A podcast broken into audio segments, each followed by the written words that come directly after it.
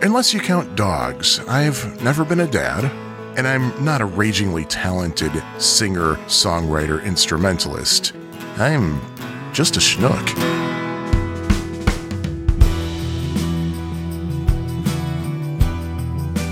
Well, hi everybody. This is Sean, and I welcome you to chapter 34 of my life story in book on podcast form autobiography of a schnook. Thank you for tuning in. Uh, this is going to be kind of uh, weird because I had originally started recording and producing another chapter 34.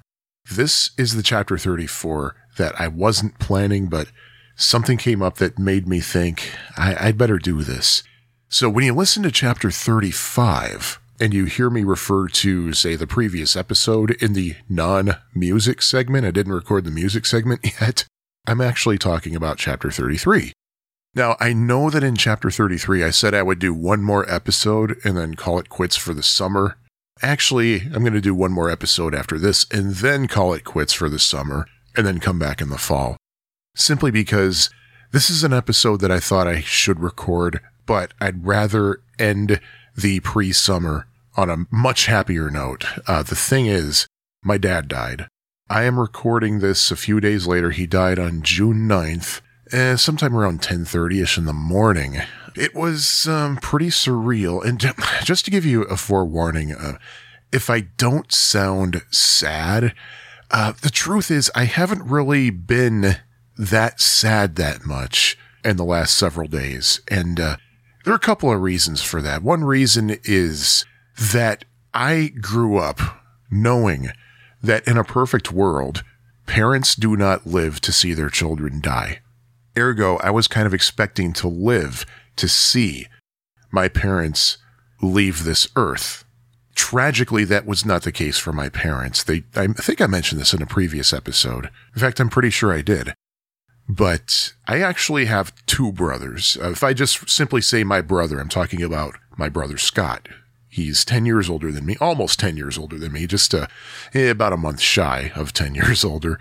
But there's also my brother Jay, who died uh, as a six month old in 1967. He, there were all kinds of things wrong with him, and I, he probably wouldn't have lived very long. Maybe in today's technology, he could have uh, lived a pretty normal life, except he was born deaf, which means I probably would be fluent in ASL by now. But anyway, that's neither here nor there. But my parents did sadly have to live through losing a child, and they never got over it. My dad lived to be 81, and my mom is 78, and they never got over that. That's such a tragic, terrible thing to have happen. But it was really surreal. I was, uh, I've been working at home since March of last year for an obvious reason. So I was home. It was Wednesday, June 9th, and I got a call from my mom huh, sometime in the noon hour, I think it was. And she was sobbing, and all she said was, Sean, I need you to come here right now. And my first thought was, oh, shit, this must mean dad died. And the thing about that is, he had recently been diagnosed with cancer, as was my mom, actually. Uh, my dad was diagnosed with uh, bladder cancer and ureter cancer, actually and uh, he had surgery to remove the tumor off of his bladder. And my mother had a surgery scheduled already during the time he was recovering, and she wasn't going to change that schedule. And in fact, I remember uh, before she went into surgery, my mom called me and said, uh, Listen, I want you to come down here and stay with dad while I have my surgery. And I said, Do you need me to stay overnight? She said, Yeah, if you could, please do that. So I said, No problem. And basically, the message that I was hearing that she didn't actually say was, I want you to make sure dad doesn't blow up the house or anything. but uh, she had some. I don't remember what her surgery was, but my dad's surgery was to, well, try to remove the tumor on his bladder. And it turned out they did. They got all the cancer, thank God. But they also had to do some kind of surgery for his ureter. And the thing is, they wanted to remove the ureter they said that would be the ideal thing. But there are two things about that. Number one, when you remove the ureter, you also have to take the kidney out. So he would have to live the rest of his life with just one kidney. And he heard from at least one doctor. It's like, yeah, there are a lot of people who have full lives with just one kidney. So don't even think about that. But the other catch was that given his age and his medical history, if he were to have that surgery, there would be a significantly elevated risk that he would have a heart attack or a stroke on the operating table. So he very wisely, in my opinion, opted for not having that surgery. So instead, what they did uh, just recently, actually, a couple of weeks ago, they did a laser surgery in an attempt to kill the cancer on his ureter. He just got the pathology report back not long before he died and found out that they got all of it. They got all of it. And by the way, my mother's cancer also they were able to get rid of, and she just has to go in for periodic follow ups, thank God. So that was a huge relief. Thing is, there were some side effects from his surgery, and I know that one of the side effects, my mother told him, well, go sit in a hot bathtub. And he wouldn't do that. Next time he saw his doctor, he said, Hey, I got this problem. And the doctor said, You know what you should do? You should sit in a bathtub with hot water. And so he's like, Okay, okay. And he had a problem. He slipped and fell in the bathtub because it was so freaking slippery. So when my mom called, I thought that might have been what had happened. I thought, oh man, he must have slipped and fell in the bathtub and really screwed himself up. But I wasn't sure. Of course, you know, I, my, I was still thinking, okay, dad is gone. I don't have a dad anymore. So now here's my personal situation. Well, I don't know if I'd say situation. Anything's a situation, really. But when Lisa and I moved to Chicago in 2006, we got rid of our cars and just got one car for the two of us. And honestly, folks, I really have no idea how we lived with two cars, paying for two cars, insuring two cars, parking two cars. It's so much better with just one. I mean, it helps that we live in a big city with mass transit and we have a lot of things in walking distance, but still, that combined with the fact that even though schools here in Chicago are back in session, for whatever reason, on Wednesdays, at least high schools are still remote. So Lisa was home, ergo, our car was home. Uh, Lisa takes the car to work because, well, she could theoretically take mass transit, but number one, she would have to take multiple mass transit vehicles and the trip would take forever and a day. And number two, she has so much stuff she has to take with her that it really makes much more sense to just drive. But she was home, so I was able to get off the phone with my mom and then sprint down to the garage and take the car. And of course, I'm thinking, crap, this must mean my dad is gone. And just that thought just had me shaking intensely pretty much the whole trip down there. Man, I, there are a couple of times I think I almost got into an accident that was my fault. So, uh, anybody on June 9th who was uh, driving near Lakeshore Drive and you almost got hit by a, uh, a Jeep Cherokee, I sincerely apologize. That was totally my fault. I was having a little bit of a hard time concentrating, understandably, I hope. And I remember thinking, man, something that might calm me down is making sure that I'm listening to a good podcast, something that makes me laugh, something that's entertaining. I was listening to Office Ladies when my mom called. Office Ladies, for those of you who don't know, is a podcast about the American version of the TV show The Office, hosted by Jenna Fischer and Angela Kinsey. And they were both on The Office and they're best friends in real life. And they go episode by episode about the, uh, the show and they talk about behind the scenes stuff and what was cut and, you know, things like that. And I'm thinking, okay, I can listen to the rest of Office Ladies, but then something else occurred to me. Those of you who are regular listeners of this podcast may remember my friend Ferg, who was on two episodes with me. He hosts the Atari 2600 Game by Game podcast, and I've been a big fan of the Atari 2600 ever since it came out, and I never gave it up. I never stopped playing it since the early 80s. So I listened to his podcast, and the thing about listening to that show when I'm listening to Ferg, number one, he makes me laugh a lot. There's so much to love about that show. And also, number two, I feel that I'm in the middle of a really cool conversation with a good friend. And I think that's why so many people love his podcast, because I think a lot of people feel that way about it. I figured that's going to be the one that's going to make me feel good. And sure enough, it really did. It really made me feel good. I was laughing. I was enjoying it big time. And another thing that helped Buckingham Fountain is my favorite landmark in Chicago. Those of you who aren't familiar with it, if you ever watched an episode of Married with Children, that's the big fountain that's in the opening credit sequence. It's in Grant Park, which is a huge, massive park between Lakeshore Drive, which is the expressway that runs from my neighborhood on the north side of Chicago all the way down to the far south side of Chicago and the downtown area. And basically, anytime I have to go somewhere south, that's the road to take. So I'm driving down Lakeshore Drive and I pass Buckingham Fountain and I see it's all turned on with the water shooting out all over the place. Last year, they did not turn the fountain on for an obvious reason. Well, not really an obvious reason. I don't know why they didn't turn that thing on.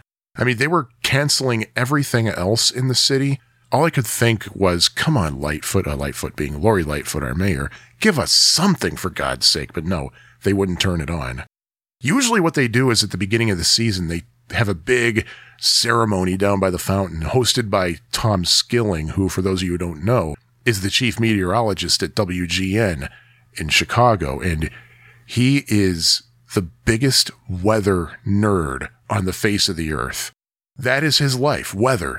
His number one love in life is weather. In fact, he, he lives with two other people. I think one of them is another WGN personality. And when people ask him about, like, you know, is he seeing anybody? Is he married? They say, no, he is not married. The weather is his wife. and he's also one of the nicest guys, one of the nicest, funnest guys in the world, too. So that's always a big deal having him host the uh, turning on ceremony. And they did that again this year, just recently. So when I was driving down Lakeshore Drive and I looked off and I saw the fountain on, oh my God, it felt so good. It felt so good seeing that for the first time in what, a year and a half, was it? But still, I'm driving and I'm thinking, man, this is taking forever to get there. Mom's going to wonder if I'm okay. She's going to think I was in an accident or something. But that was just the mental effect that this whole thing had on me was that I was thinking it was taking forever, but I was looking at the timer on the podcast on the dashboard. The entire episode, I think, was an hour 19 minutes long. And by the time I got to the general area where I was going to be exiting for where I was going, there was still probably a good 20 minutes left. So it didn't really take me that long after all. But when I got near the exit, the phone rang and it was my mom. It showed up on the dashboard. So I, I was hands free and I answered the phone and my mom sounded a lot more composed. And she said, Hey, I forgot to tell you, go to the emergency entrance. And I, I, said, wait, what emergency entrance? She said, at the hospital. I said, oh, you're at the hospital? She said, yeah, I'm at St. Joe's. I said, oh, okay. And uh, she told me to go to the emergency entrance and tell the uh, person at the desk that I was looking for her regarding my father. You know, which I did. I pulled in, I parked. I had to wait in line for a really long time because there was one person in front of me and I think she was checking in or something. It took just forever to get the details out. So I thought my mom might have been getting worried. So I sent her a quick text to said, Hey, I'm here. I'll get with you ASAP. But I got up to the desk. I said, Hey, I'm Sean.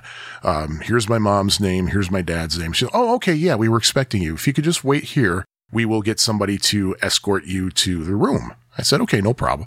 So I went in. I used the bathroom because I really had to go. And I stepped out and there was a guy there. He said, Hi, are you Sean? I said, Yeah, I'm Sean. He said, Hi, I'm TJ. I'm the hospital chaplain. Now, the thing is, when my mom called and said they were at the hospital, I thought, okay, maybe I still do have a dad. Maybe at that point she was just a little panicky, and now that he's at the hospital, he might be stable or something. My first thought was, mm, he's gone. Because the way I see it, if the chaplain greets you, it's not going to be good news. So he took me down the hall and into a room and there was my mom, not made up or anything, mask over her face, obviously, because it's a hospital. And I just gave her a big hug and, you know, she was in tears. And after I hugged her, she just said, dad died. And I just kind of nodded because I kind of figured that was the news. I said, Mom, what happened? Did he fall? And then she really quickly, frighteningly quickly composed herself and said, Well, here's what happened. Your dad went out to do some shopping. He had some errands he had to run. And then he came back at around 10 o'clock. And then the phone rang. It was our neighbor June. So I talked to her for a while and dad got up and walked away. And then after about 15, 20 minutes, I noticed that he wasn't there. And so she basically looked for my dad and found him collapsed and kind of wedged in a weird position in the wall. She wanted to do some chest compressions, but she couldn't. She's a nurse, so she knows chest compressions very well. And he was too heavy for her to move. Uh, he wasn't a heavy man by any means, but for my mom, yeah, he was. But she got on with 911 and just frantically told them, get over here right now. And, and of course, the, the fire department arrived. The paramedics were there. Uh, she rode over to the hospital with the fire captain and she said, look, just tell me straight Is there any chance he's going to come out of this? And uh, the captain said, Well, I honestly, I really don't know, but probably depends on how long he was like that. Um, but of course, he didn't come out of it. My mother was really feeling terribly guilty. Like, what if I had uh, gotten there a few minutes earlier? I could have saved him. Or I didn't say this to him today. I didn't say that to him last night. Um, I could have hugged him harder this morning. You know, things like that. I understandably, you know, when something like that just happens, just so many emotions and feelings run through your uh, your mind. And she did say that the doctor who worked on him at the hospital said that judging by the looks of everything, he probably had cardiac arrest and was gone before he even hit the floor. And he told my mom, look, there's nothing anybody could have done. So I had to remind her about that. And she's like, yeah, yeah, you're right. That, that is what he said. In fact, she said that the doctor even added, there's only one person who determines when we die. And she said, well, yeah, that's true. When when it's your time, it's your time. That's all there is to it. But yeah, that was a pretty crazy day. Obviously, I messaged my coworkers and said, look, I'm have an emergency. I don't know when I'm going to be back at work. I don't know if it'll be tomorrow or Monday or what, but I'll keep you posted. But yeah, while I was um, over there in that room, oh, good grief! That I don't know. There was a fancy word for that room, something religious. Uh, it was a Catholic hospital, so yeah, that's why it was religious. Uh, there was this big poster that had a picture of a kid who looked just like Justin Bieber. So I don't know what that was all about. But TJ came in and talked with us and said, "Here's a list of different services you can use, and if money is a object. You can go with these people. They're inexpensive and all this. And, but while we were in there, my mom said, I want to see dad one last time. Um, now, if you want to wait, that's fine. Or if you want to go now, that's fine. And I said, well, mom, here's the thing. The last time I saw dad, he was alive. And I really would like to keep it that way that the last time I saw him, he was alive. I don't want to see my dead dad. And she said, I understand. She said, that's totally understandable. When your cousin Renee died, your uncle Ron didn't want to see her dead either, so that's totally understandable. And she said that while she was there, she wanted to cut a lock of his hair because when my grandmother died, she regretted not doing that so she could have a piece of her mom with her at all times. So she wanted to do that for my dad. And uh, when she came back, she said that while she was cutting his hair, she said to him, Say hi to my mom and our baby for me. And yeah, that's got to be a tough thing to do. Oh my God. And uh, she told me that I probably made the right decision by not going to see him one more time because she says he didn't look like himself. She said that if she hadn't been told that that was my dad, she wouldn't have recognized him at all. She said the only thing that looked familiar about him was his arms, I guess. Uh, I never really thought about my dad's arms looking any particularly distinguished from anybody else's, but yeah. But yeah, I stayed with my mom for a while. My brother was going to rush over from Ohio. In fact, he called when he got back to his house from work. And uh, my mom handed the phone to me and said, Here, your brother wants to talk to you. And he said, Look, are you going to be there for a while? I said, Yeah, of course. And he said, Good, because I really don't think mom should be alone right now. If you could hang out for a while, at least until somebody else gets over there. I said, Well, yeah, of course. No, no worries about that. And when things like this happen, you don't realize it until it actually does happen, but there's so much that goes on. Not just your own personal mourning for your loss, but my mother was just kind of itemizing all the things that she's realizing she has to do. She has to cancel subscriptions, insurance. Uh, she's realizing that there's going to be less income coming in. And oh my God, can I afford to live here anymore? And just so much that goes on that you never really appreciate. But over the last few days, she's been doing okay. She's been keeping her spirits up, and um, you know, I'm I feel good talking to her because she's thinking a little bit clearer every day. And uh, what else have you? And uh, yeah, it, it's just so weird because my dad had just been given the all clear from cancer, and my mom had just been given the well, I don't know if you want to call it all clear because you know it's not really clear until you're over it for five years, but still though they were given really good news my mom said that the same day that he died, she was thinking of when he got home, telling him, Look, uh, we both got some really good news. You know, we know we can breathe easy now. So why don't we take a little trip for a few days? Because they haven't gone on a trip in a long time. But, oh, so much for that. But yeah, and that's the way it was. And man, seriously, I mentioned earlier that uh, one of the reasons I wasn't really all terribly sad about this. I mean, this is a tragedy. This is terrible. It is a sad thing that happened, and I wish it didn't, obviously. But another reason that I haven't been really that sad is that I feel very, very grateful. I seriously did not expect that my dad would survive 1993. I don't want to sound like I'm bad mouthing my dad at all because I'm just telling the truth. He did not take care of himself at all. He smoked two packs, sometimes breaking into a third pack for many, many years. Uh, I even asked him one day, I said, Dad, why, when did you start smoking and why? He said, Well, I was a teenager and just like anybody else who starts smoking, I did it because I thought it was cool. And he really regretted that because he got hooked. He got hooked. And I remember the first time he tried quitting smoking and well, he actually stayed away from cigarettes for two weeks. And one day he decided, oh, one won't hurt. And he said when he took that first puff that first time after two weeks, he almost fell off his chair because when you're not used to it, it, it has that effect on you. And he said, well, soon after that, it became, oh, two won't hurt. And he went right back to his old habits. But, and I remember at that time, he looked at me and he said, please, for the love of God, don't ever, ever start smoking. I said, Dad, I'm way ahead of you there. I, I never, ever once had the slightest desire for even curiously testing a cigarette or any other tobacco product because number one, it smells terrible. Number two, pretty much all my life, it's been known that those things are dangerous. And number three, I'm pretty sure that I'm allergic to it. Uh, if I'm anywhere near tobacco smoke, I cannot breathe, and the inside of my body feels like it's on fire. My mom actually smoked for a while too, but she quit back in 1979 when I was five years old. She told me that the reason she quit was she coughed up some green phlegm, and in the back of her mind, she thought, okay, I think maybe I should really start paying attention to these Surgeon General warnings. And she never had another smoke again. She said it was hard at first.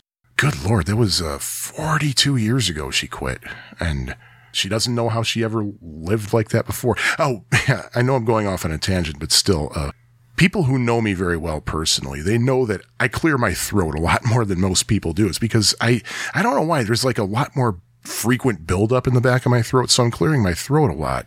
My mother thinks that it may have been a side effect of her smoking when she was pregnant with me. So sometimes if she gives me a hard time, I'll turn the tables on her and say, well, I hear you, mom, but remember, you smoked when you were pregnant with me. And then she said, but they told us it was safe and they even recommended it to calm us down. oh, so yeah. But anyway, I didn't think my dad would survive 1993 because he was just coughing like crazy, smoking like crazy. And I thought for sure things were just not going to be good. And of course, he did survive 1993 and every year up until now. So I feel extremely lucky that I had my dad till he was 81 years old because I was surprised he even lived to see 61. And I took every day of that as a gift from God. So, yeah, yeah, I, I was really lucky, very fortunate. I, I'm going to stop babbling right now. And uh, the next thing I'm going to talk about, I'm just going to talk about my dad and things I remember about him. And what more can I say?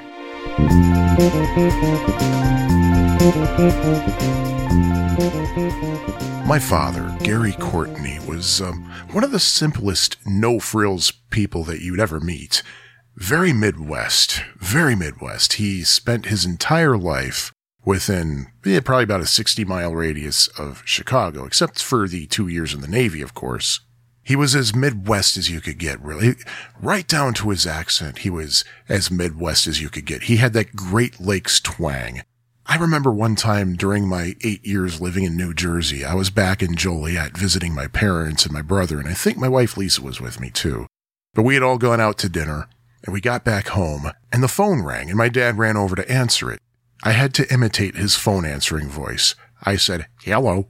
And sure enough, then my dad picks up the phone, hello, and my brother almost fell to the floor laughing. So, yeah, you talk to my dad for more than about four seconds. You know he's from somewhere along the Great Lakes because he had that Great Lakes twang.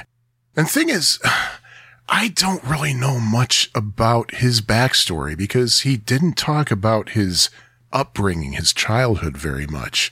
I knew his mother's name, but uh, his mother died long before I was ever born, so I never knew my paternal grandparents, and in fact, my father apparently never knew his father. He didn't talk a lot about his childhood and his upbringing and his background because, well, apparently he wasn't very proud of it. All I know is from what my mom told me. I remember once I was telling her that I was trying to research family history and trying to look for announcements about his birth, his mother's obituary and things like that. And I said, should I just ask dad? And she said, don't bother. He's never going to talk about it. But I'm just going to relay what I was told. His mother apparently had him when she was 16 years old. She played around a lot. She was raging alcoholic and apparently died at the age of 33 ish from cirrhosis of the liver. She was hardly in my dad's life at all. And from what I'm told, whenever he did see his mom, he didn't look at her as his mom. He thought of her as an older sister because they were pretty close in age, only a 16 year difference. His grandparents raised him, which I only learned the day he died. My mom told me. I thought for sure that his Aunt May and Uncle Arden raised him, but she said no, his grandparents raised him. It's just that Aunt May and Uncle Arden he was very close to. And they were just absolutely dirt poor. Just to give you an idea of how poor they were. For breakfast, his grandparents would give him a slice of white bread with some coffee poured over it. My mom said she once saw a picture of my dad taken when he was a child, and the shirt he was wearing had a big hole in it. It always made her sad to look at that picture because she could only think, oh my God, what a rotten childhood he had. He did go to St. Patrick's Central High School, which was a Catholic school. Well, still is, except it's now called Bishop McNamara High School down in Kankakee, which is uh, 60 to 70 miles south of Chicago. The thing is, even back then when Catholic school tuition was dirt cheap, his family couldn't afford to send him there, but the priest insisted that he go to school there, and the priest made sure that his tuition was covered. He couldn't even afford to buy a suit for graduation, but a rich couple took pity on him and bought him one, but apparently that really embarrassed him. He was so embarrassed. I talked earlier about how he smoked a lot and about when he started smoking. And he actually told me once that while he was in high school, since I'm talking about his high school life right now, he and his buddies would be walking through the hallway smoking, of course. And if one of the nuns happened to be approaching, one of the guys would say, Palm it! And his friends would take their cigarettes and then crunch them up in their bare hands and he never understood how they could possibly do that. He never did that. But anyway, he was in the Navy from uh, 1958 to 1960. That's something else I only just now learned. I thought he was in there for four years, but no, he only served two. He was uh, stationed on the USS Shangri La aircraft carrier, uh, operating out of San Diego. He went all over the world Hawaii, Japan, I think parts of Africa, everywhere except I think Europe, actually. And I remember my brother, uh, the day after my dad died, it just kind of amused or maybe even bemused him that my dad was on the Shangri La because he said, What a crappy thing to have to be on the Shangri La. Why would anybody be proud of that? Uh, I don't know exactly why he felt that way. I did a quick look up on Wikipedia, and according to what I saw, it earned uh, two, or pardon me, she earned two battle stars in World War II decommissioned after World War II, recommissioned as an attack carrier after that, decommissioned again in 1971, and then sold for scrap in 1988. The last time I talked to my dad, I actually asked him, Hey, were you stationed in Point Loma? And the reason I asked him that is because when uh, Lisa and I go to San Diego, we go through Point Loma between the airport and where we usually stay. And last time we went to the airport, I noticed that there was a naval base in Point Loma. But dad said, no, it wasn't Point Loma. We were actually in North Island. And it turns out that North Island is right by the place we're going to be staying in San Diego when we go in December for Lisa's birthday. Dad further told me that when he enlisted, he was given a choice of either Naval Station Great Lakes, which is near Waukegan, Illinois, really far north in the state and on the shore of Lake Michigan, or San Diego. Now, the thing is, he wanted to go to Great Lakes because it was only a couple hours away from home but they told him that there is a catch if you stay at Great Lakes. They told him Great Lakes is under renovation now, so if you stay there, you're likely going to have to sleep on the floor. And he said, No thanks, I'll go to San Diego instead. The thing is, though, if I know my dad, given how easily he fell asleep in any situation, he probably would have been able to sleep on the floor with no problem. And sometime either the night he died or the morning after, my mom was going through some of his stuff and found an envelope with my dad's writing on it that said, uh, do not open, this means you. And it had his name with SN after it. So the way it looked, it was probably addressed to his Navy buddies. So she opened it. She saw a whole bunch of stuff in there, including a picture of my dad playing a drum in kind of a marching band thing and wearing a diaper. Apparently, there was some kind of ritual that whenever they sailed around Cape Horn, the marching band would do something like that. They would uh, march up and down the ship playing in diapers. I took a picture of that picture with my phone. I'll see if I can uh, post that in the online bibliography at schnookpodcast.com. And mom said that she asked him if he ever did any real sightseeing, if he got to do any touristy things or anything. And he said, well, I couldn't afford to. And he said that he couldn't afford to because instead of spending his stipends on himself, he'd send the money home so his grandparents could have something to live on. And despite only serving two years in the Navy, he mentioned it quite a lot. The Navy this, the Navy that. I haven't done this since I was in the Navy. That type of music was popular when I was in the Navy. Things like that. This was a thing when I was in the Navy. That was a thing when I was in the Navy. One time when I was a kid, I said, You know, Dad, you always say that everything is since I was in the Navy. He said, Let me show you something. He dug out an old record. It was a single called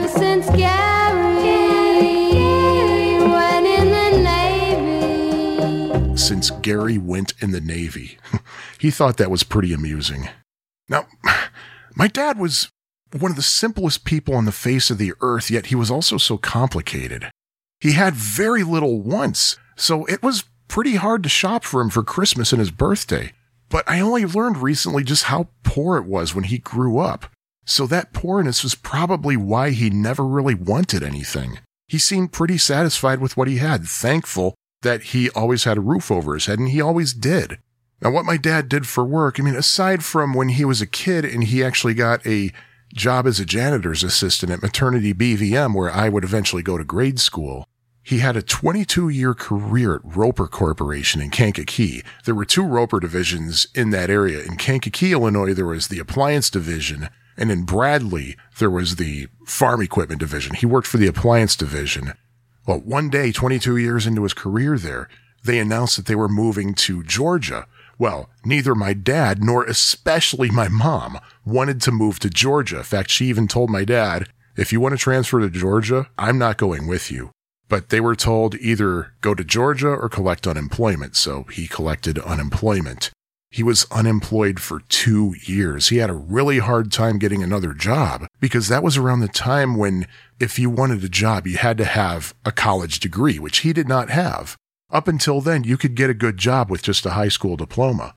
Why he didn't use the GI Bill to go to school and get a degree, I have no clue. But eventually he did get a job at a wiring company in Joliet. And of course, that's why we moved to Joliet, so he wouldn't have that 35 mile one way commute. But the thing is, they really treated him like garbage over there, right up until the day they laid him off. When he got laid off, another two years of unemployment. But during that time, he did use the GI Bill to take some computer courses at Joliet Junior College so he could make himself more marketable. He aced those courses too, including the basic programming course he took. And I'm proud to say that I helped him get that A too, because I was always a computer nerd and I had a Commodore 64 and I would let him use my computer to do his basic homework so he wouldn't have to go all the way to the college and use their computer lab. He could just spend his time doing the programs on the 64. And then when he was done, he'd go over to the college, type them in on their computers over there, and he was done with it right there. He seldom touched a computer after that, though, so he never learned how to use the internet or anything like that. Oh, and uh, during his time between jobs, he worked with me part time at the library as a page, and everybody loved him there. In fact, that that's a pretty common theme. People who meet my dad, they remember him very well for good reasons. And uh, they all loved him. Everybody loved him because I, I do have to say he was a really, really nice guy. In fact, my brother's ex wife, she doesn't mince words that she didn't get along with my mother, but anytime my dad was ever brought up, when I happened to bump into her in situations, she would say, Oh my God, your dad was always so nice to me. The thing about my dad is, uh, he never said a bad thing about anybody. And if he ever did, he was truly, absolutely beyond pissed off about that person. In fact, I remember at a gathering somewhere a few years ago. We were somewhere where somebody was really getting on his nerves, so he walked over to where Lisa and I were and said, I had to get out of there. Such and such a person was just really driving me up the wall.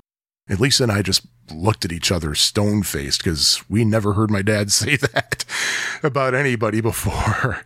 But he eventually did get a full time job at Cub Foods, uh, which was a uh, big grocery store in the Midwest. There, I think there are still a few left, but they moved out of uh, the Joliet area not terribly long ago. First, he was a manager of security and maintenance, but uh, after a few years, he became a cashier there, and that's where he retired from. And sometime during his Cub Foods tenure, it was pretty early on, uh, there were two Cub Foods in Joliet. There was one on North Larkin and one on South Larkin. He worked at the one on North Larkin. But my dad and I, we were in the one on South Larkin one night, and my dad was just kind of grumbling to himself about something. It was something really bothering him. And I said, Dad, what's the problem? He said, Well, when I'm at work at the other Cub Foods, this is how we do things. We see somebody, we see a customer, we smile and we greet them. We just say, Hi, how are you? And he said, Nobody here said a thing to us. We've been walking up and down the aisles for quite a while. And I kept that in mind. I kept that in mind as part of kind of a customer service training. So anytime from that point on, if I was at work and I saw a customer or even somebody who was working for the company, but not at that office, just happened to be visiting, I would just smile and say, Hey, how are you? I kept that in mind. I want people, I want to provide good customer service any way I can. You just heard me talk about how people remember him and knew him and things. Well, the way my mom talks, he was a local celebrity practically. They'd be out to dinner. People would come up to him and say, didn't you used to work at Cub Foods? I remember you. You were so helpful multiple times. After he retired, my mother nagged him into getting a job. So he got a, a job as a greeter, I think, at uh, the Sam's Club, not far from their house. My dad, just like uh, um, a lot of guys, he was into sports, especially the New York Yankees. He was a diehard New York Yankees fan since the womb. He had baseball cards when he was a kid, including a Mickey Mantle rookie card. Mickey Mantle was his idol.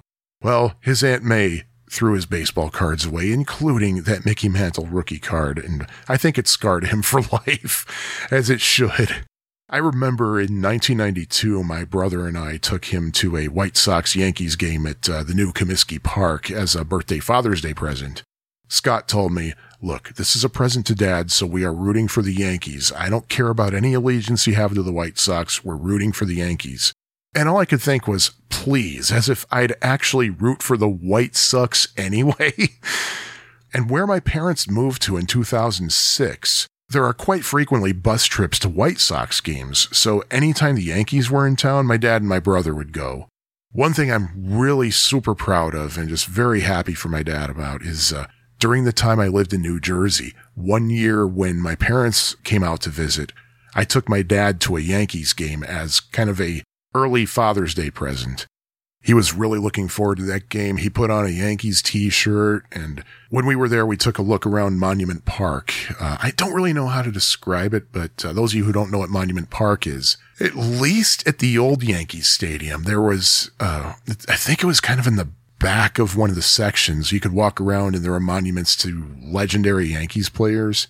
And when we got to Mickey Mantle's little monument, my dad said, get a picture of me. I want a picture of myself with Mickey. So I snapped a picture of that and I'll be more than happy to put that in the online bibliography at schnookpodcast.com. My mother told me that he was so happy about that. Even though the Yankees lost, he apparently had just an amazing time going to that game.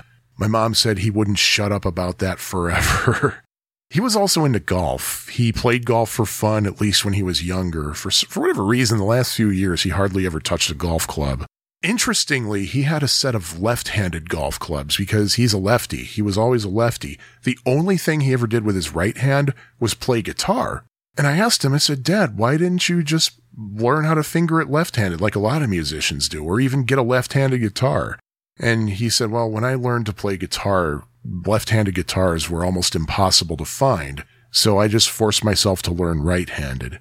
But uh, getting back to golf, uh, I know that he would go to the Bon Vivant golf course in Bourbonnais a lot and uh, the Manteno Sportsman's Club, and my brother would go with him a lot. I never went golfing with him because I don't like golf unless there are, are windmills or alligators or something involved, if you know what I mean. When we moved to Joliet, I think he would go to Inwood, which is the recreational facility that the park district owned. And I think there was another place called Woodruff that he would go to. When my parents moved to, uh, Crest Hill, which is right next door to Joliet, by the way, in 2006. He played in a weekly rec league that that community had. Oh, I remember one year when my parents went to, to Clearwater Beach, Florida for vacation. They would do that every year for several years. And I would stay home and just watch the house, basically. I remember once he called me while they were on vacation to tell me that he scored a hole in one. And I thought that, even though I don't like golf, I thought that was just the coolest thing in the world he was so excited about it. And uh, apparently, what happened, he went to a Chi Chi Rodriguez course. And since he didn't know anybody, he was basically going by himself. But at golf courses, I guess they want you to have at least a foursome involved. So if parties fewer than four wanted to golf, the course would kind of group them up into fours. So he tees off and he looks for his ball. He can't find his ball. And somebody said, What are you doing? He said, I'm looking for my ball. And the guy said, I think that's it in the cup over there. He said, What? And sure enough, it was his ball.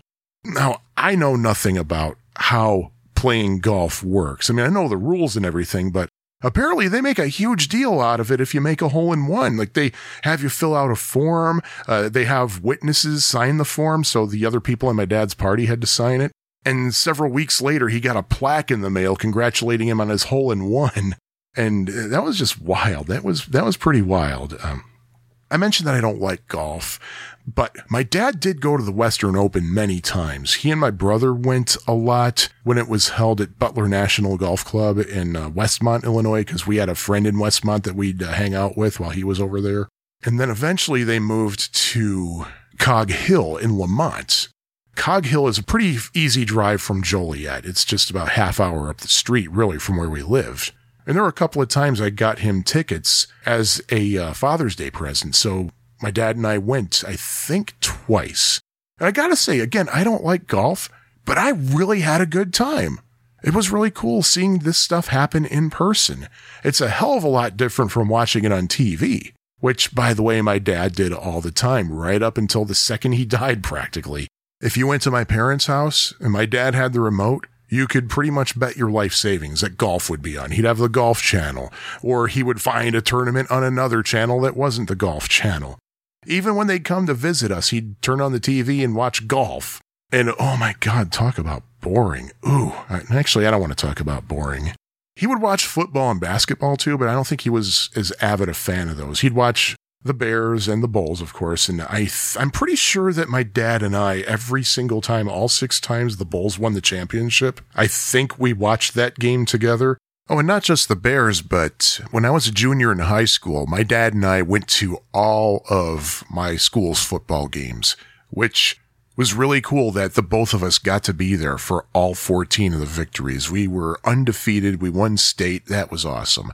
And of course, when we got to the game, I would break off into the students section, but still, my dad later told me that that meant a lot to him that we got to do that, and uh, yeah, that that was that was really great. Uh, when I was a senior, uh, not so much because I was actually working for the team, so we didn't really travel together for the games. He'd come to a few of them, but that was about it. And I remember when we'd watch basketball, my dad would complain about slam dunking. He didn't like that. He said, Oh, it doesn't really take any talent to slam dunk. You have to be tall enough, but that's about it. There's no skill involved. Back in my day, you actually had to shoot the ball. We didn't have any of the slam dunking. And the crazy thing about that is just this year, my dad was complaining about how NBA basketball just isn't as exciting anymore. He'd talk about how it's just not the same as watching Jordan and Magic Johnson. And then my brother said, wait a minute, dad, when they were playing, you would complain about how uh, they would always slam dunk and they wouldn't shoot the ball. and he didn't have anything to say about that. Other than that, I really don't know what else to say about my dad except just some random things that I can remember about him. Like one thing that really sticks out is his fussy food habits. My dad was as meat and potatoes as you can get. He just liked basic American food. He wouldn't touch any other cuisine. No Chinese food, no Japanese food, no Mexican food, just American food. He wouldn't even eat rice. The first time they visited when uh, Lisa and I were in Jersey, Lisa made a really nice meal and there was rice involved in it. And my dad complained, Oh, I don't like rice.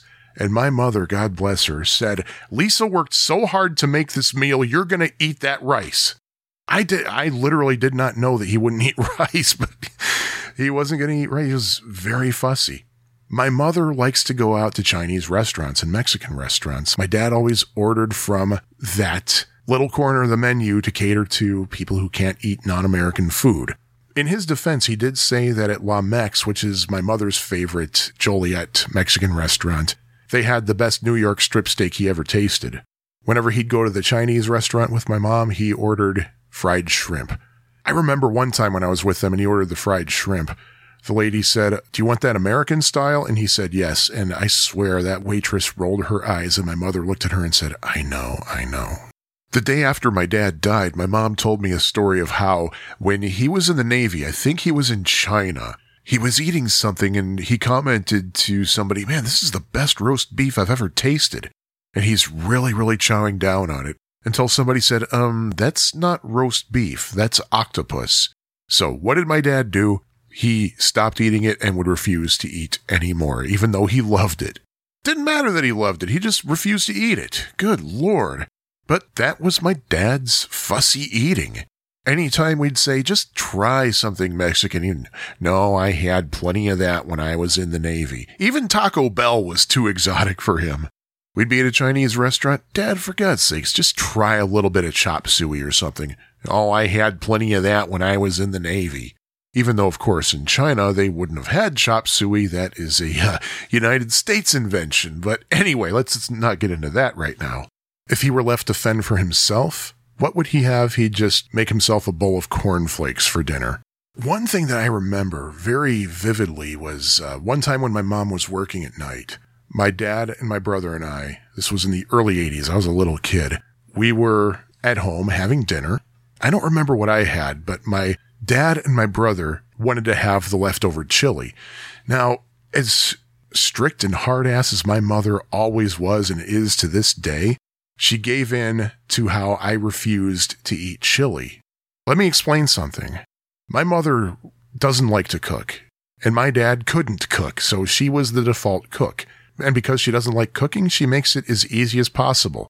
Her chili isn't made from scratch. It's made out of the can. I don't remember if it was Hormel or Hunt's or what, but it was disgusting and I refused to eat it. So whenever she'd make chili, she'd make a hot dog or something for me. Whenever I was eating that night, my dad and my brother decided to have leftover chili and they were eating it. And I just remember my dad saying, This tastes a little bit off. Does it taste a little bit sweet to you? And Scott was like, eh, I don't know. So they're eating it. And when my mom comes home, she said, So what'd you guys have for dinner? And my dad said, We had leftover chili.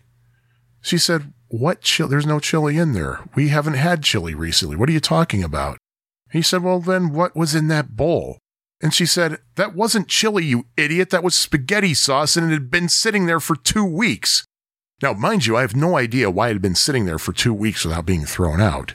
But yeah, my brother and my dad thought they were eating chili. It was spaghetti sauce. And she said, Didn't you dumbasses realize that there weren't any beans in there? Chili has beans. And she went on and on and on about how, you know, you could die from that. And she said, Give it 48 hours and you're really going to feel it. Now, Scott had said that 48 hours on the dot, suddenly his stomach was ready to fall out of his body. Basically, if you were to ever have dinner with my father, don't let him be in charge of it. Something else I remember, this is not necessarily having to do with his picky food habits or anything, but sometime in the early 90s, I think it was the early 90s, my mom and dad and my brother Scott and I were having dinner. We had a jar of pickles on the table. My dad took one out and started eating it. And he said, These pickles don't taste quite right. They taste like cucumbers. And my mom just glared at him and said, Gary. And he said, Oh, you know what I mean. I mean, it tastes like they just took cucumbers and put them in a jar. And when my dad said that, my brother seriously almost fell off of his chair. And I just said, Very good, Dad. yeah, Dad was not the most advanced thinker in the world, or at least not the most forward thinker in the world. Like I, I think I mentioned, he seldom touched a computer after he took those courses at JUCO. So he never learned the internet. He never learned what the web was. And I just remember just recently, I think it was back in February, that time when my mom said, Hey, I want you to spend the night with your dad. Just make sure that, you know, he can do things. One of the reasons that she wanted me to be there with him was he was recovering from surgery and he had some medical equipment that he had to maintain. And for whatever reason, he made my mom do all the maintenance on it. And she said, well, since I'm not going to be there, someone has to do it. He has to learn. And she said, just go on YouTube. There are plenty of videos that'll say what needs to be done. And my dad was being pretty fussy, pretty pissy. But I'm sitting there with my laptop open on the kitchen table and I'm showing him the videos.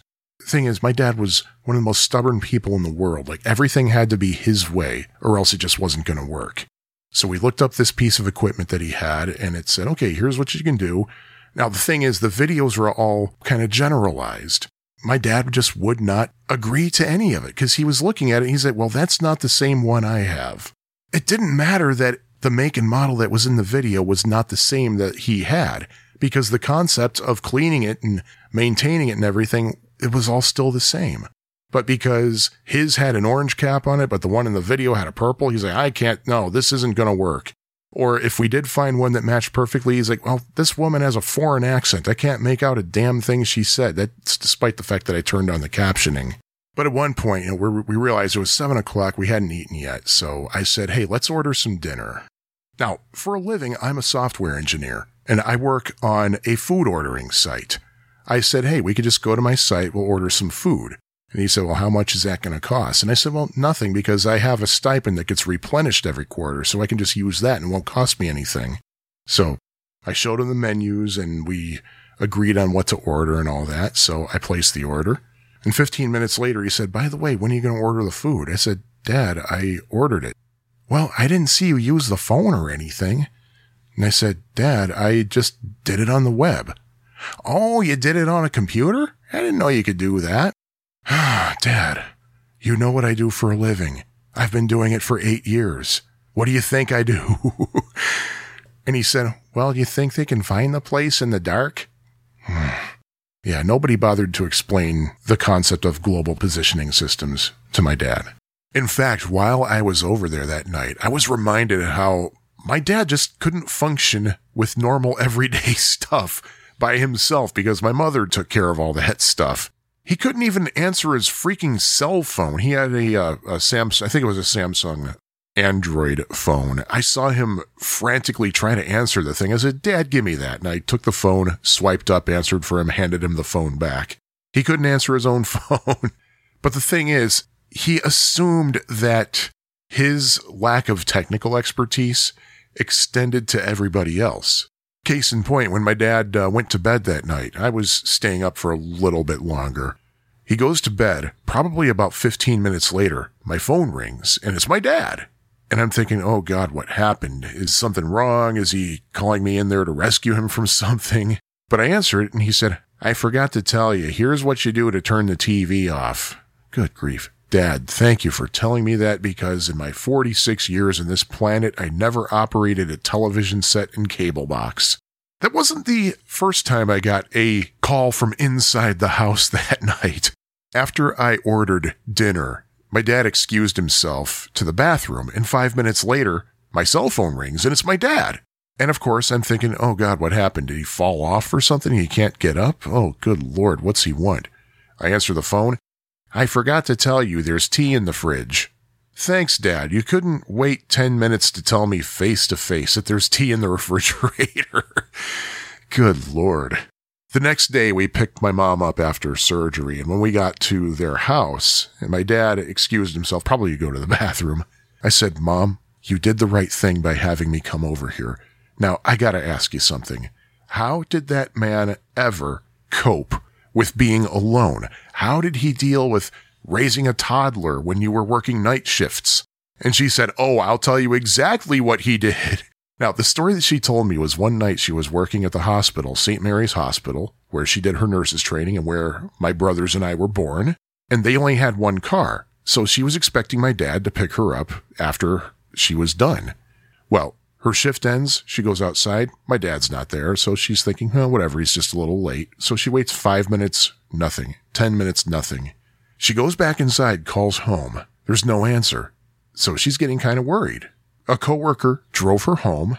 And when she walked inside, she saw my dad on the floor asleep and my brother Scott in diapers curled up in the corner asleep and she didn't know what happened. She didn't know if he escaped and hurt himself and knocked himself out or if he just happened to be left out and just curled up and slept. But she said she kicked my dad in the head repeatedly till he woke up and called him every name in the book. and uh, apparently that was a common tale in uh, that house, which doesn't surprise me at all. Basically, my dad falling asleep when he shouldn't have been falling asleep. He fell asleep extremely easily. One of my grandfather's earliest memories of him was of him falling asleep while they were talking. Yeah, your dad did that the first time I met him. I'm thinking, what the hell is going on here? It wasn't narcolepsy or anything. He just fell asleep easily. That's all. oh, one other technical anecdote that I want to mention here. For the longest time, here's how things worked in the Chicago area, at least Northern Illinois, in terms of area codes. Basically, the Chicago area had the area code 312. That's how it was for many years. And surrounding 312, on the north, the west, and the south, you had 815. The two places where I lived as a child, Bourbonnais and Joliet, those were both 815 all my relatives, at least on my mom's side, and I didn't really know my dad's side very well, but all my relatives on my mom's side, 312, because they all lived in the Chicago suburbs. So naturally, we would dial 312 whenever we'd call any of them.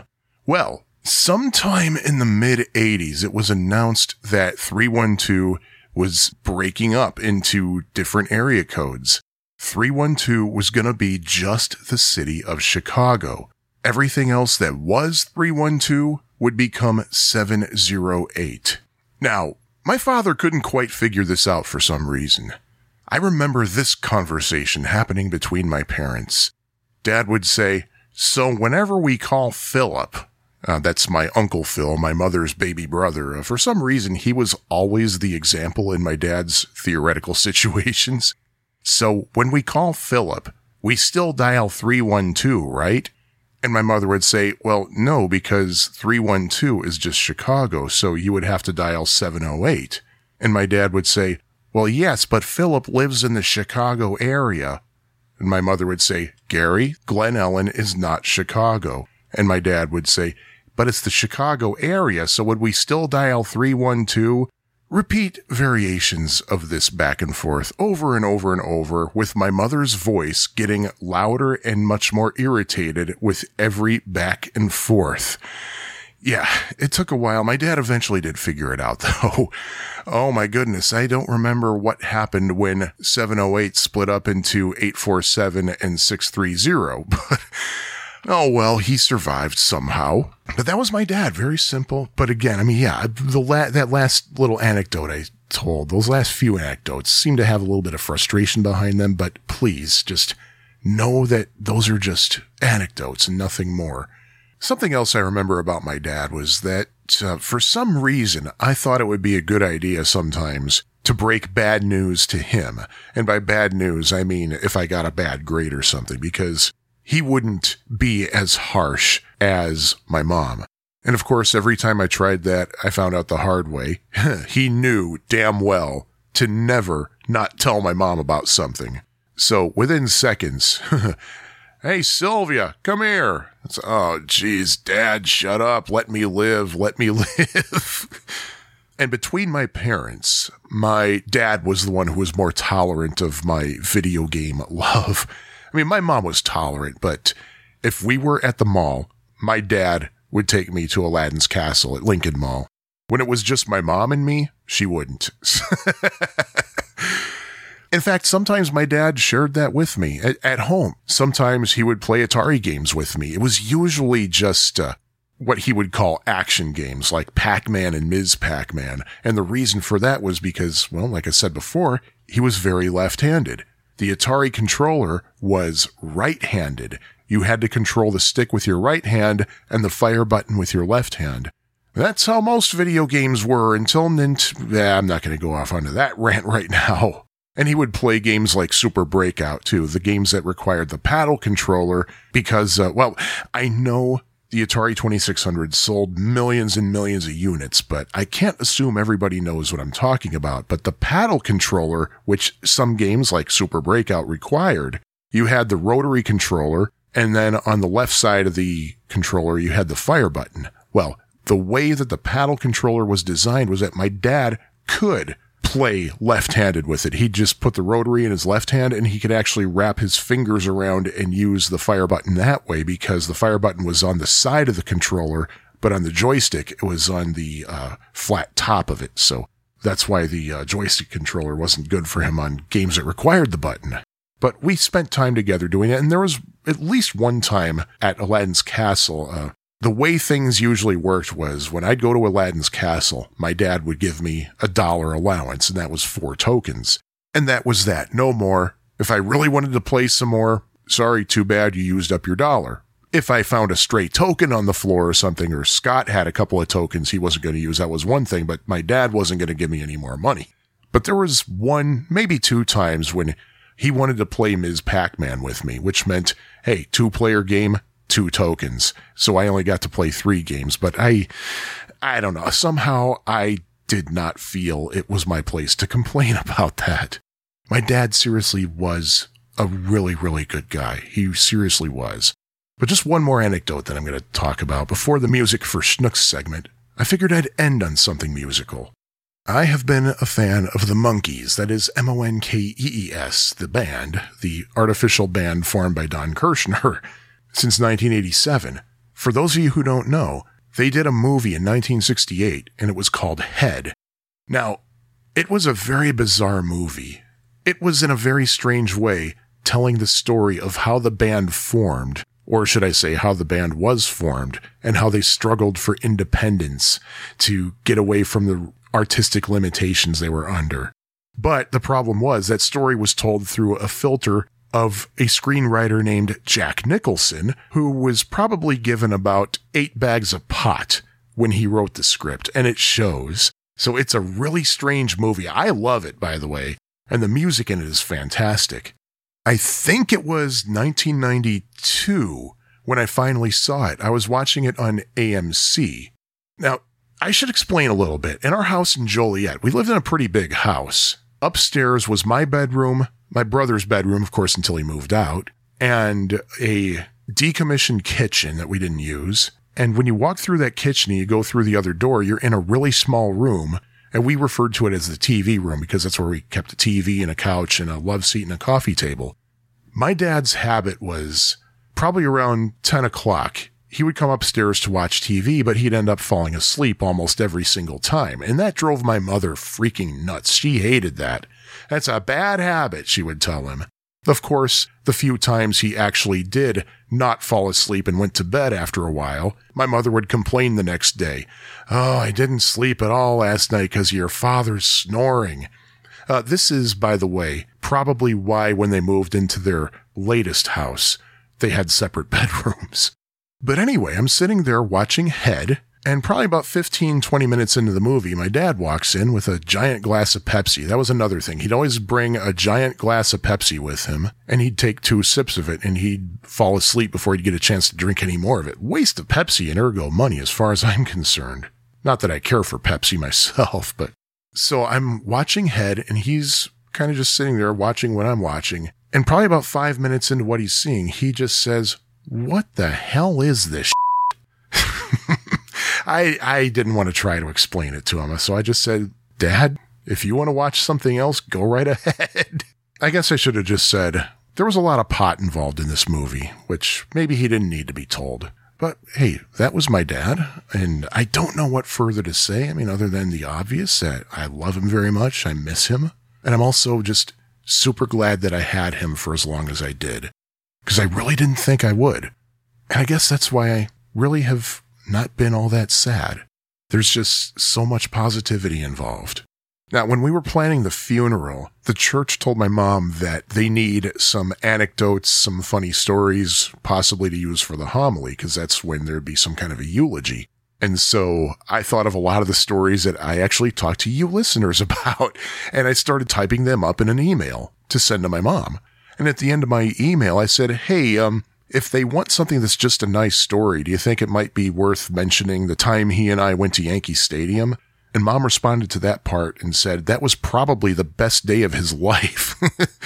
uh, I disagree. I really think that he had better days. Case in point, when my niece was born both my parents, my mom and my dad, were just I've I've never seen anybody so ecstatic than when my niece was born. Which makes me think, okay, if they're that happy when my brother's daughter was born, how happy were they when their own kids were born? And I especially think, God, dad must have been really happy when I was born. Because unlike with their previous son, I was born healthy. And here I am 46 years later, Sadly, Jay was only around for six months, but must have been a huge sigh of relief to find out that I was healthy. And I, I really don't know what more to say about that other than I can only imagine how happy he must have been.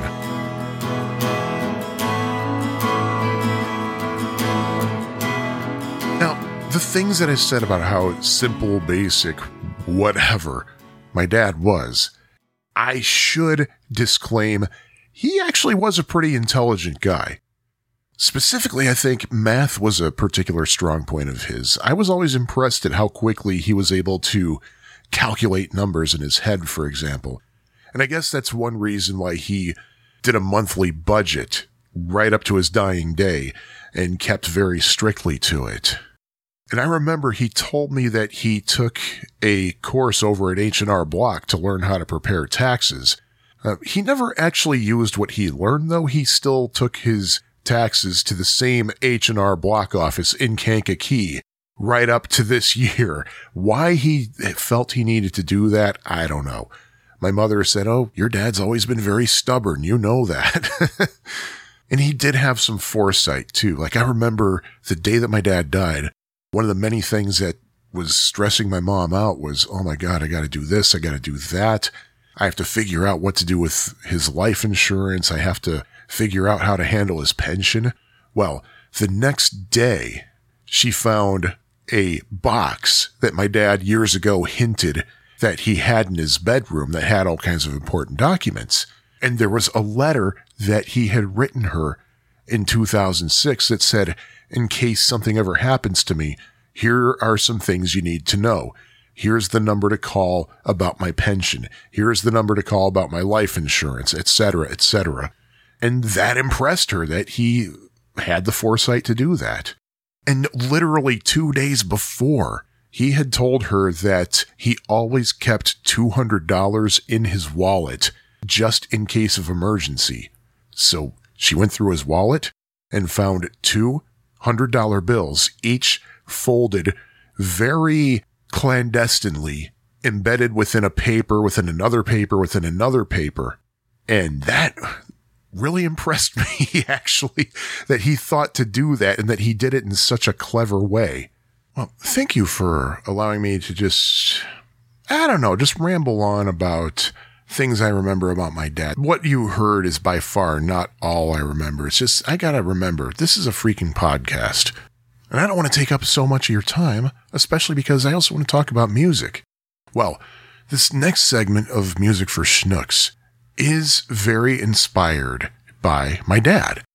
And probably for the first time since I've been doing this podcast, this Music for Schnooks segment is about something I was never truly a fan of, but at least I have some great respect for this kind of music, for this I don't know, I shouldn't say kind of music, this artist.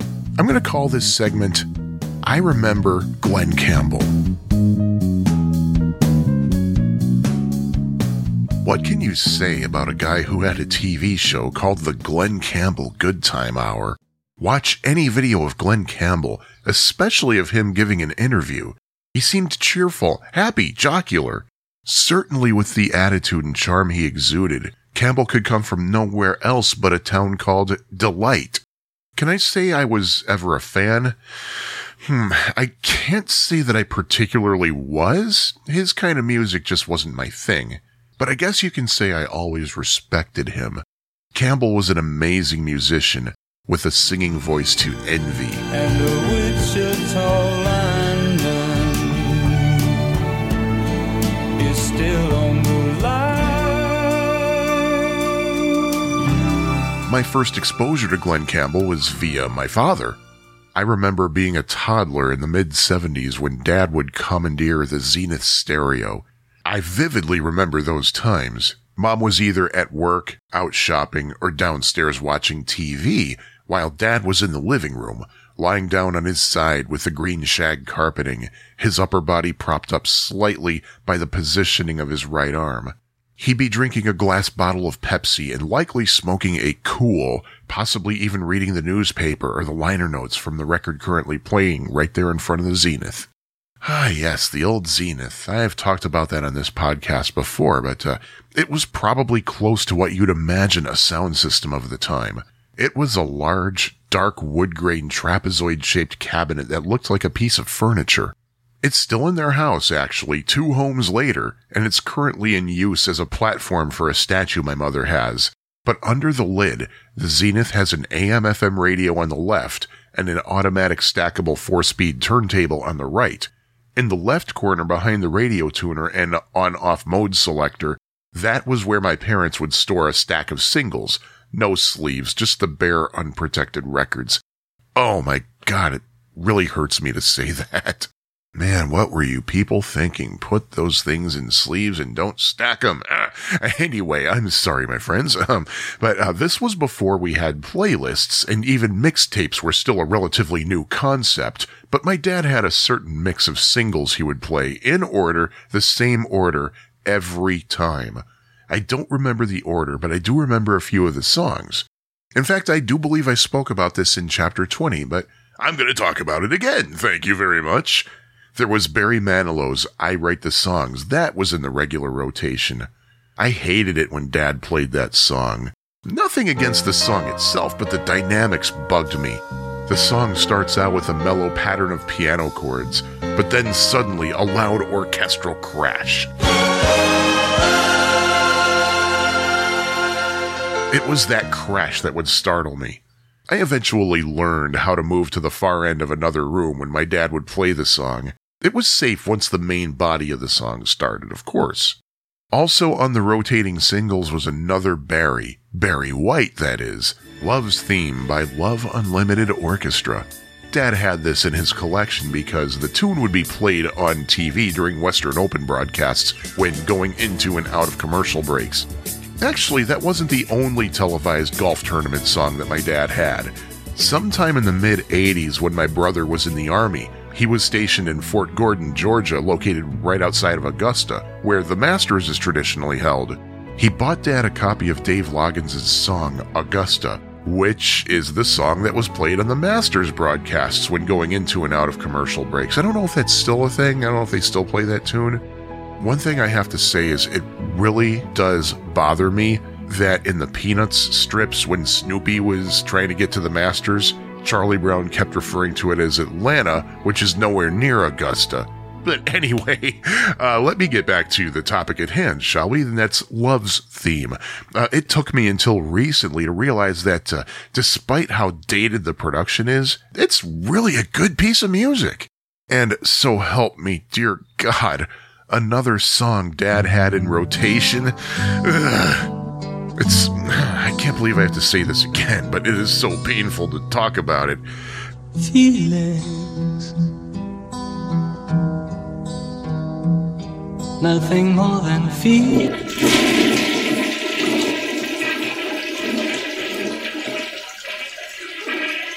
Feelings by Morris Albert. Imagine growing up and hearing that song on a regular basis. Oh, why, Dad, why? But getting back on topic here, I seem to remember that the first song on the Stack O singles was See You on Sunday by Glen Campbell. It's a song from his 1976 album Bloodline. I never really paid close attention to the song until recently. The you mentioned in the title of the song is a five year old child, and the Sunday occasion was post divorce visitation.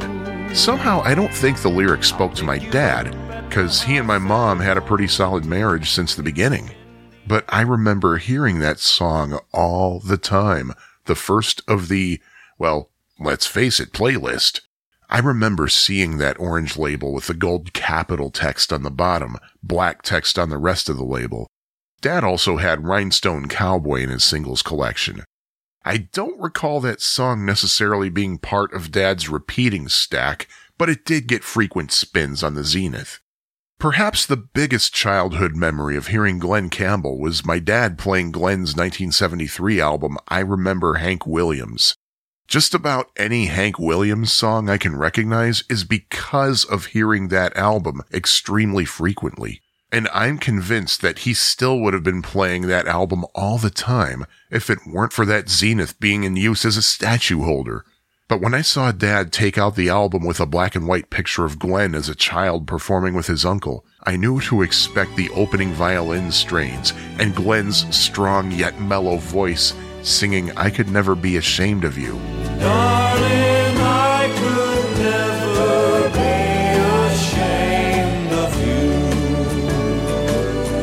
you. My dad once told me that when I was a wee child, we would sing that together while he'd give me a bath, but I honestly don't remember that. From his telling, I totally got the lyrics wrong, but hey, I was three years old. As it happens to be, it turns out that most die-hard Glen Campbell fans don't consider I Remember Hank Williams to be among Glen's best work. Such is the way when it comes to my dad. now, during the days of hearing I Remember Hank Williams, dad worked full time, and I seem to remember mom only worked part time. But sometimes when both had to work, they would have the next door neighbors with whom we were good friends babysit me. I remember one day when I was over at their house, Mrs. Marilette said she wanted to listen to some music. She pulled out a record, and I recognized its orange label with gold text on the bottom and black text on the rest of the label. Oh, Mrs. Marilette has the same Glen Campbell record Dad has, my toddler mind thought. So she put the record on the turntable, and I was expecting the violin opening of I Could Never Be Ashamed of You, so naturally I heard. Round, round, get around, I get around, yeah, get around, round, round, I get around, I get around. The hell is this crap? My mind wondered. I couldn't stand the sound of that singer's voice. And then when the other singers came in, it was too busy and cluttered for my little ears to handle. So that was my first exposure to the Beach Boys, and I hated that song. To this day, I hate I Get Around. Years later, I found out that Glen Campbell actually played a six string bass in that song as a session player, so technically, I was listening to Glen Campbell. Little did I know that I would grow up to be a big fan of the Beach Boys, especially Brian Wilson. It's common knowledge that Glen temporarily took Brian's place on stage in 1965, and as a thank you gift to Glen, Brian would write, produce, and perform on Glen's song Guess I'm Dumb, a classic Brian Wilson masterpiece. The way I act don't seem As I got older, I would learn of Glen's importance in popular music. He was, of course, part of the typically assembled group of Hollywood studio musicians known as, eh, depending on whom you ask, the First Call Gang, the Click, or the Wrecking Crew, and ergo his talent appears on more songs than we'll ever know, and countless solo albums from the mid 60s up until shortly before his death from Alzheimer's. What an amazing talent! Fantastic singing voice, killer guitar player, and in fact, by all accounts, even when the Alzheimer's took away his ability to communicate with people, he could still play a guitar like nobody's business. Only recently I learned he could even play bagpipes. A video exists of Glen performing the Wings classic Mull of Kintyre, and he actually played the bagpipes during the instrumental break. Was there anything that man couldn't do? All of Kintyre,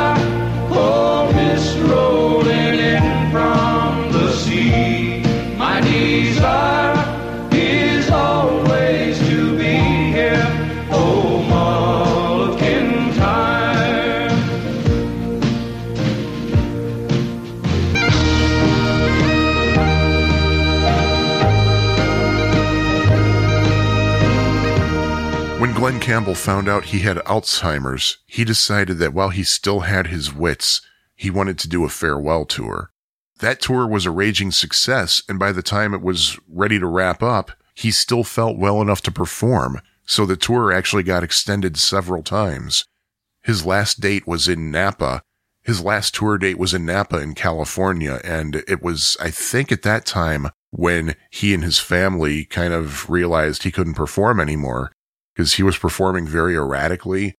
He opened with Gentle on My Mind, and it started off with Glen ranting for like five or 10 minutes about how his head was itching or something. And they decided, yep, this is the end of it. He's retiring as of tonight. At some point after his diagnosis, he wrote a song called I'm Not Gonna Miss You. It's a short song. It's only a couple of minutes. And he recorded it with fellow Wrecking Crew musicians Don Randi, Hal Blaine, and Joe Osborn. Uh, might have been one or two other people I don't remember off the top of my head. I'm never gonna know what you go through. The one thing so for sure remains. I'm not gonna miss you. But it was kind of a slightly heartbreaking, straightforward song about what was going on in Glen's mind. There was a whole documentary that CNN aired called I'll Be Me. And the reason it was called I'll Be Me is simply because of something that Glen said in the documentary. I asked my dad if he watched it, and he said, yeah, he, he absolutely watched it.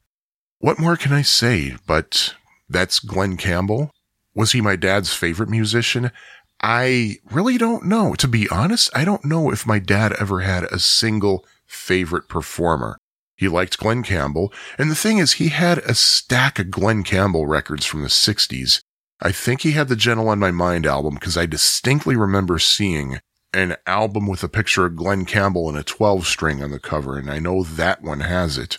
There was another album called A New Place in the Sun that was in his collection, but the only Glen Campbell records I ever remember him playing were the I Remember Hank Williams album, the Rhinestone Cowboy single, and the See You on Sunday single. Dad's musical interests leaned toward country. He liked Alabama. I know that he listened to a little tiny bit of Willie Nelson. In fact, one of the songs on the regular rotation was Luckenbach, Texas by Waylon Jennings with special guest Willie Nelson. Luckenbach, Texas. William Whalen and boy. This successful life we're living's got us feuding like the Hatfields and the Coys. He listened to Ronnie Milsap, uh, I think Charley Pride, Juice Newton, Keith Whitley. Oh, who was the one that Keith Whitley was? Lorrie Morgan. Lorrie Morgan. Yeah, Keith Whitley was married to Lorrie Morgan. He listened to Lorrie Morgan a lot. I want to say he might have listened to Vince Gill. And off the top of my head, that's all I can think about at this point. But I wanted to mention Glen Campbell because that's something that really sticks out in my memory. I guess basically because most of the time when he played Glen Campbell records, it was at that time of my life that I really needed a lot of supervision because I was a little kid. So I was always there. I was always in the living room or near the living room. So it's just what I remember. I had actually written this script a long time ago, actually back when Glen Campbell was still alive. This was before I even conceived of this podcast, but I wrote it down because I wanted to post either on Facebook or a blog, just something in tribute to Glen Campbell. And of course, I figured it would also be kind of a nice tribute to my dad to bring this back in the form of a podcast segment. I don't know if he ever got to see him perform in person, but to be honest, I almost wish that I had, because the man was insanely talented. Watch any video of his on YouTube and just be prepared to sit in awe of his amazing talent. I'll always remember my dad, of course, and I remember Glen Campbell.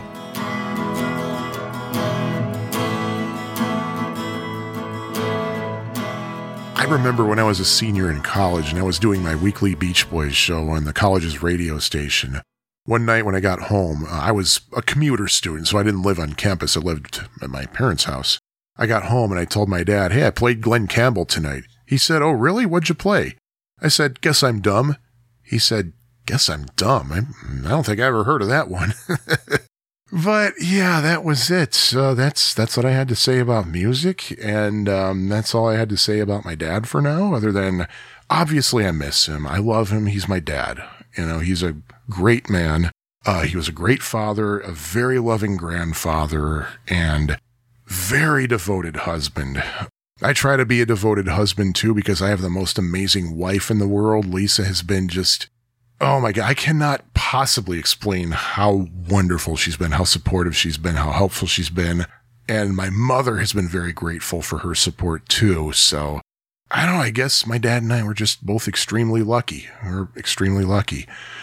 Uh, oh, oh yeah, I should tell you about how to contact me should you want to contact me. My email address is autobio at schnookpodcast.com and the um, online bibliography, as I call it. Some people call it show notes. I call it online bibliography because this is essentially a book in podcast form. So, hey, why not use book terms? Online bibliography, schnookpodcast.com. And Schnook Podcast is also my Instagram handle, and I seldom use Instagram. Um, I don't know if I should apologize or say screw you. It's my Instagram. I'll do what I want with it.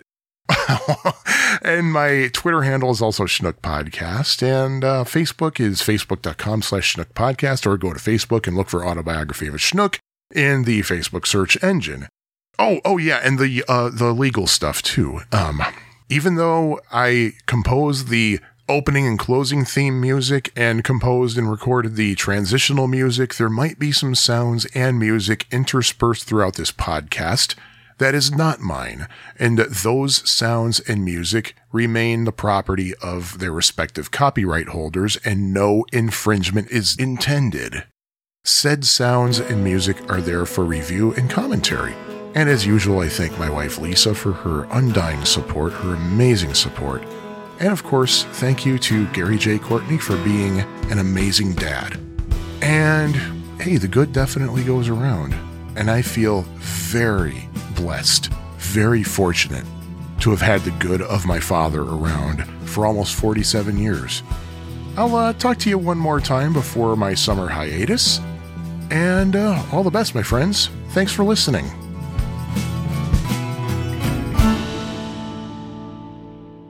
I remember seeing that dark orange label with the gold capital text on the. It wasn't all that dark. Hmm. Let's forget that dark part. Let's see. Highlight dark. Delete. He bought Dad a copy of Dave Loggins' Son. Son? He bought. Oh God, no. Goodness, no. There wasn't any like mail order children this way. Sorry about that. I vividly remember those times. Either mom was at work, out shopping, or downstairs watching TV.